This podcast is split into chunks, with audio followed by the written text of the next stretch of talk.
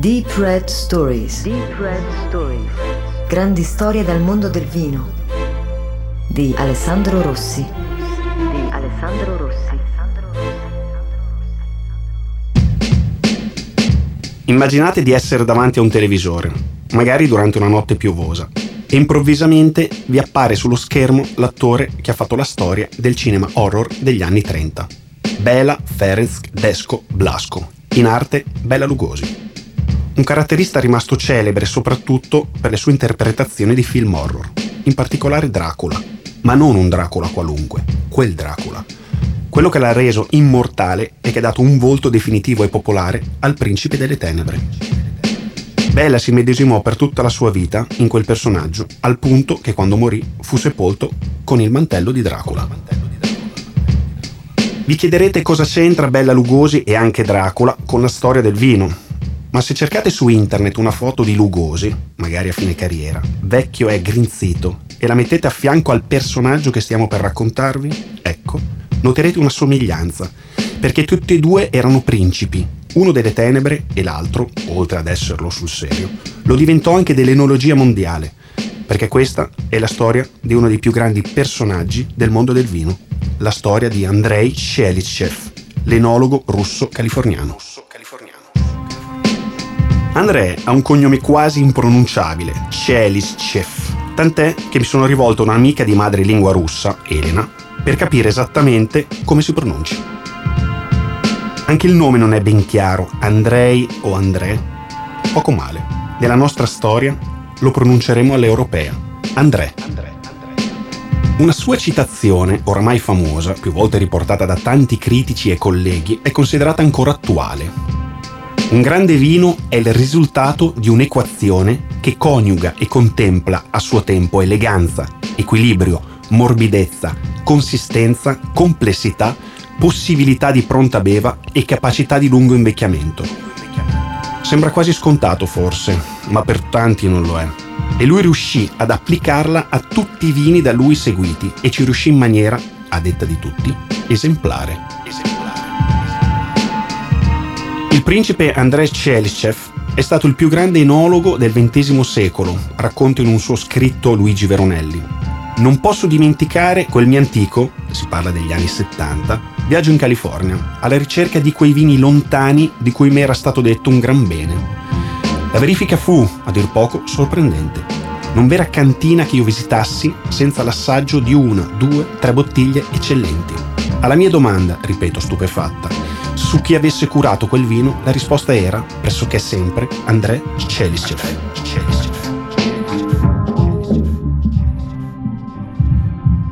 André è all'epoca figlio di una delle famiglie più importanti e in vista del paese, la Russia.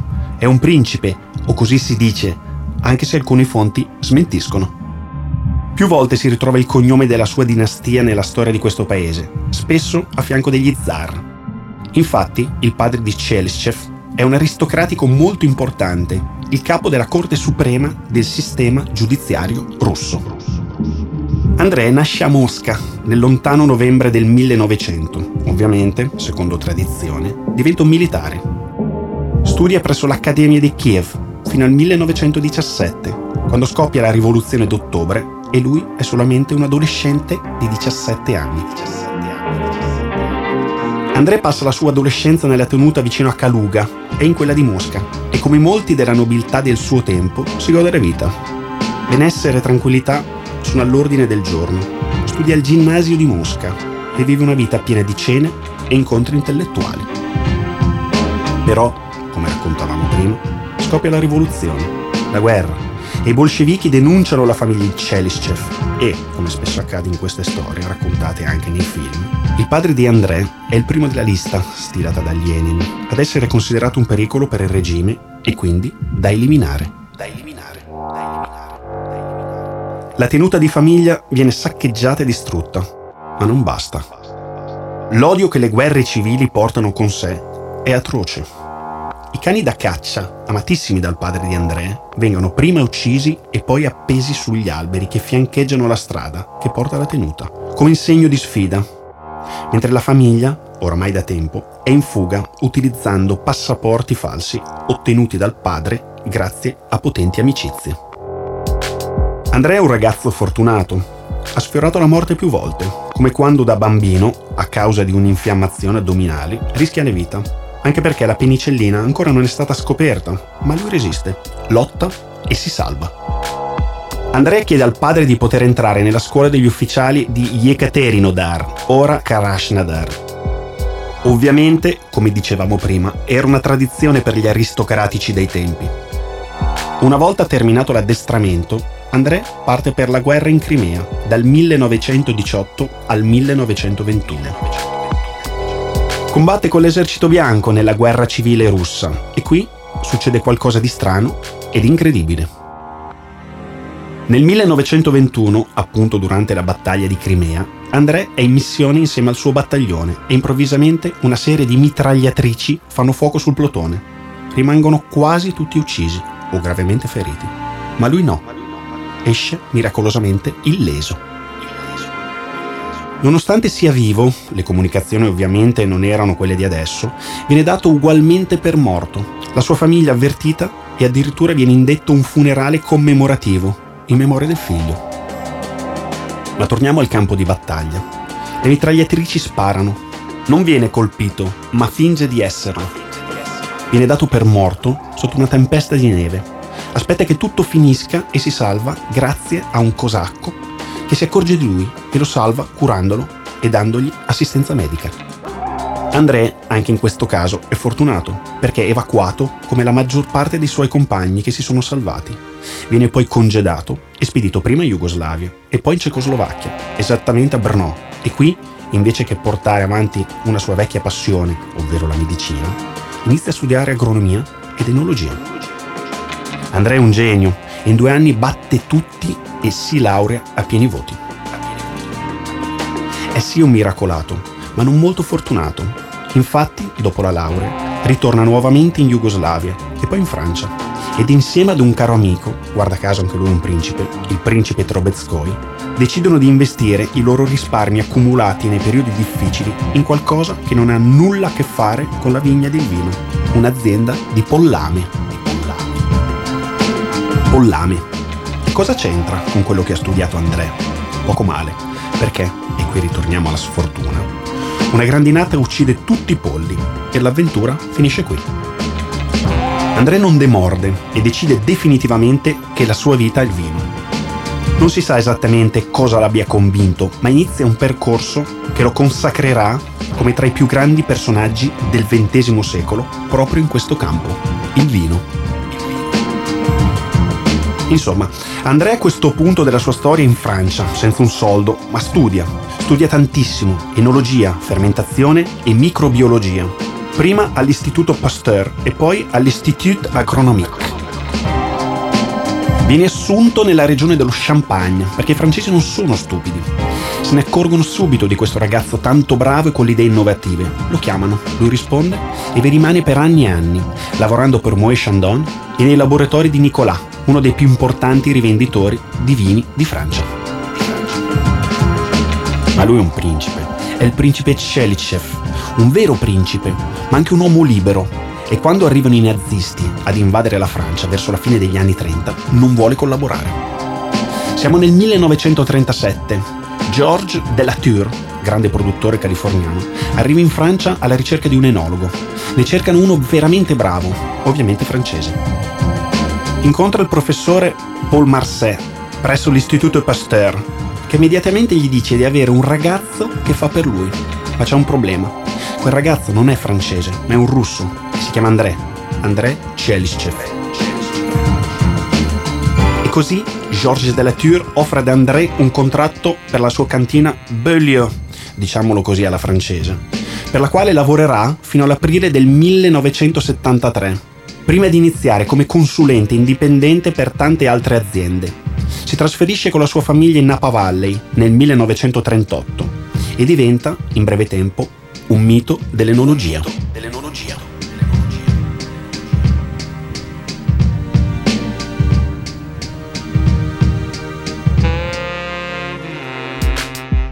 Nel suo soggiorno negli Stati Uniti è una leggenda vivente. È il più grande enologo americano e se l'industria vinicola della California è tecnicamente all'avanguardia, lo deve in parte a lui. Chef arriva in un momento critico dell'enologia americana. Si producono infatti vini imbevibili e pieni di zucchero. Una recensione dell'epoca dice: Gli americani farebbero meglio a bere birra piuttosto che i vini della California. La grandezza di André non sta solo nel fatto di essere un grande tecnico, ma anche di aver mediato e interpretato la filosofia vinicola di quel nuovo mondo e di averla adattata e sviluppata alla luce di un'industria nascente e di uno spirito giovanile come quello americano. Ma il suo contributo più importante è quello dedicato alle tecniche di fermentazione, ma soprattutto la fermentazione malolattica. Malolattica. Utilizza infatti tecniche mai viste all'epoca, come il ghiaccio, per abbassare la temperatura delle uve durante la raccolta e fa sostenere alle aziende grandi investimenti per modificare le vasche utilizzando, forse uno dei primi, il cemento e la vetroresina, considerando che l'acciaio ancora non era utilizzato. In Napa Valley Chelichev diventa il dottore, probabilmente per il suo aspetto così rigido e serioso. Immaginatelo tutto accigliato mentre percorre pensieroso le vigne in campagna, Oppure perché amava utilizzare sempre un camice bianco da laboratorio quando era in cantina, ma più che altro, anzi sicuramente, per la sua capacità di curare vini considerati difettosi. difettosi. Ma André sa che il vino si produce prima di tutto in vigna, è soprattutto un agronomo e introduce lo studio della viticoltura in California, ricercando le migliori varietà da piantare. È tra i primi a piantare Pinot Noir e Chardonnay, e studia il variegato terroir della Napa Valley, identificando le aree in cui il Cabernet Sauvignon può dare il meglio di sé. Ma solitamente, quando tutto va per il meglio, ecco che entrano in gioco colpi di scena che rendono la vita più difficile di questi personaggi. Ma in questo caso no. La vita avventurosa di André sembra essere alle spalle. Nel suo periodo di maggior successo, a cavallo tra gli anni 50 e 60, André incontra Dorothy, l'amore della sua vita. Si sposa e trascorre il resto dei suoi anni con lei. Dorothy era una grande ispirazione per André. Era riuscita a dargli l'amore e a trasmettere quella serenità che forse non aveva mai avuto, il supporto di cui aveva bisogno per proseguire nel migliore dei modi il resto della sua vita. Tutto va per il meglio, gli anni passano e André è sempre più famoso. Alcuni grandi vini californiani sono grandi per merito suo, come peraltro alcuni grandi vini italiani, ma di questo parleremo tra poco. Dopo aver lasciato Beaulieu, diventa consulente enologico presso la Jordan Vineyard and Winery nel 1976. Crea un laboratorio privato a Sant'Elena e diventa consulente di tantissimi produttori californiani non, oggi molto famosi. Joseph Heitz, Rev John Staten di Fieldstone Winery, Michael Grick, Joel Aiken, Jordan, Nabram Coppola, Buena Vista Winery, George Peter Rubisov, Barrett Winery, Sequoia Grove, Chateau Stay Michel and Columbia Crest Winery, Robert Moldavi, Luis Martini, Rob Davis di Jordan Vineyard and Winery, Rick Sear di Rodney Strong Wine Estates. Tutti questi produttori lo consideravano il loro mentore. Durante la consulenza per Chateau Ste Michel a Washington, Chelichev cerca di insegnare il suo mestiere al nipote, Alex Golezin, che quattro anni dopo, incoraggiato dallo zio, fonda la Quilseda Creek Vintners a Snohomish, Washington. Washington. André fu determinante nella formazione di due generazioni di viticoltori della California, tra cui Joe Hates, Mike Grick e Jill Davis. Però un momento, va bene che il nostro personaggio è il fondatore dei vini americani, ma come abbiamo anticipato è stato fondamentale e forse veramente un punto di riferimento per una serie di vini toscani che hanno, e stanno facendo, la storia, oltre ad essere stato un mentore di tanti enologi che hanno cambiato l'Italia, come Giacomo Takis. Giacomo Takis. Convinsi Chelichev, racconta sempre Luigi Veronelli, già consulente della famiglia Antinori, un viaggio in Italia, così da confrontarsi con gli enologi del nostro paese, che agivano pressoché tutti in modo opposto al suo, con la ricerca di vini facili e passanti, adatti alla massa e non di vini problematici adatti agli individui. Il 20 maggio 1983, in San Casciano, nella tenuta degli Antinori, ci fu un incontro decisivo. Il maestro spiegò la sua teoria sull'uso della barrique, per lui necessario nella produzione di ciascun vino, fatta eccezione per il solo Riesling, sia italico che renano, che avesse l'ambizione e la possibilità di farsi grande. Di farsi grande. Nella fattoria dell'Ornellaia, distante solo pochi passi dalla tenuta di San Guido, l'azienda produttrice del Sassicaia, forse il vino italiano più famoso nel mondo, è Ludovico Antinori che, seguendo l'idea di un vino diverso stilisticamente avuta dallo zio Mario Incisa, dopo aver girato gli Stati Uniti da costa a costa e aver accumulato una grandissima esperienza dei mercati d'oltreoceano, torna in Italia e si ferma a Bolgheri. Ludovico insieme a Andrei Celicev estrae dai 45 ettari della tenuta un nuovo vino, l'Ornellaia appunto. Successivamente nasce il Masseto, un merlot in purezza da un vitigno di 6,63 ettari, nato nel 1984 grazie all'intuizione di Chelyshev, che crede subito nelle potenzialità di queste terre, composte da argille sciolte e sabbie ricche di ciottoli, che offrono al vino potenza, concentrazione e apporto tannico. André Muore il 5 aprile del 1994, a 95 anni, ma in superbe condizioni, capace di assaggiare e riconoscere ogni vino che gli fosse proposto. Prima di ogni altro giudizio, ne dichiarava, soddisfatto, il nome. Quando incontrava un grande vino nuovo che lo emozionava, scattava in piedi, si inginocchiava e diceva vorrei averlo fatto io. Durante i suoi 56 anni come enologo, ha aiutato a definire lo stile dei migliori vini della California, in particolare il Cabernet Sauvignon della Napa Valley. La morte di Chef però non è passata inosservata, neanche in Europa. Mi rende così triste, ha detto Christian Mouet, manager di Chateau Petrus a Bordeaux e comproprietario di Dominus Immobili in Napa Valley. André era un uomo saggio, lui era un maestro per tutti noi, sia come professionista sia come modestia è davvero una grande perdita. Andrei Celicev era un gentiluomo, un estroso, un genio assoluto, un cavaliere di un'epoca passata. Una volta disse, il vino è una bevanda intellettuale, non ha la tossicità di un liquore e preso con moderazione apre la mente. Ho visto un introverso, dopo due bicchieri di vino, aprirsi come un fiore. Anni dopo la sua morte, molti ancora si chiedono, in tempi di crisi o di decisioni, Cosa avrebbe fatto fatto? Jim Lobb lo ricorda come un uomo costantemente in movimento, spesso di fretta, ma sempre in grado di trovare il tempo per aiutare qualcuno. Molti ricordano anche il suo sorriso gentile, le sue spesse sopracciglia ricciolute ed il suo accento russo oltre alle pieghe profonde del suo viso, linee di saggezza e del tempo. Questo è stato per tutti André Chelichev, il mito che ha cambiato il vino. Deep Red Stories. Deep Red Stories. Grandi storie dal mondo del vino. Di Alessandro Rossi. Di Alessandro Rossi.